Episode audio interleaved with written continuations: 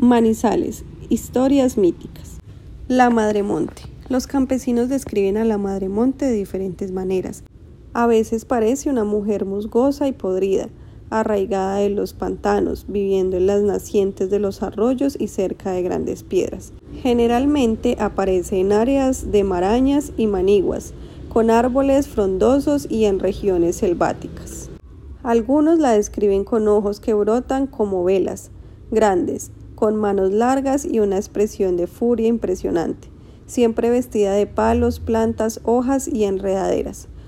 Otros la describen como una mujer alta, fornida, elegante, vestida de ramas, hojas frescas, frondas, enredaderas y musgo verde, y con un sombrero alto cubierto de hojas verdes y plumas. Su cabello está cubierto de enredaderas y musgos que no la dejan ver la cara, y también por el sombrero de tantas ramas le tapa el rostro.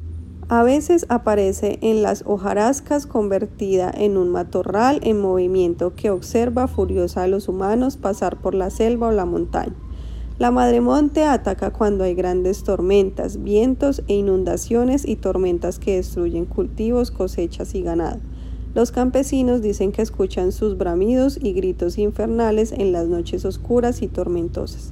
A veces escuchan un gemido agudo, profundo y penetrante que misteriosamente se expande en el monte, en medio de truenos y relámpagos. Algunos campesinos creen que las inundaciones y tormentas en los ríos se debe a que la madre monte se está bañando en el nacimiento de los arroyos. Entonces esta agua se vuelve turbia. Las múltiples descripciones encontradas nos muestran la riqueza fantástica con la que pintan a este ser legendario que guarda relación con el espíritu ecológico de nuestros campesinos. Hasta hace unos años, cuando aún no había despertado su deseo desmedido de aniquilar la selva para convertirla en cultivos de pasto, donde los árboles dejaron de iluminar el paisaje con el hermoso verde follaje.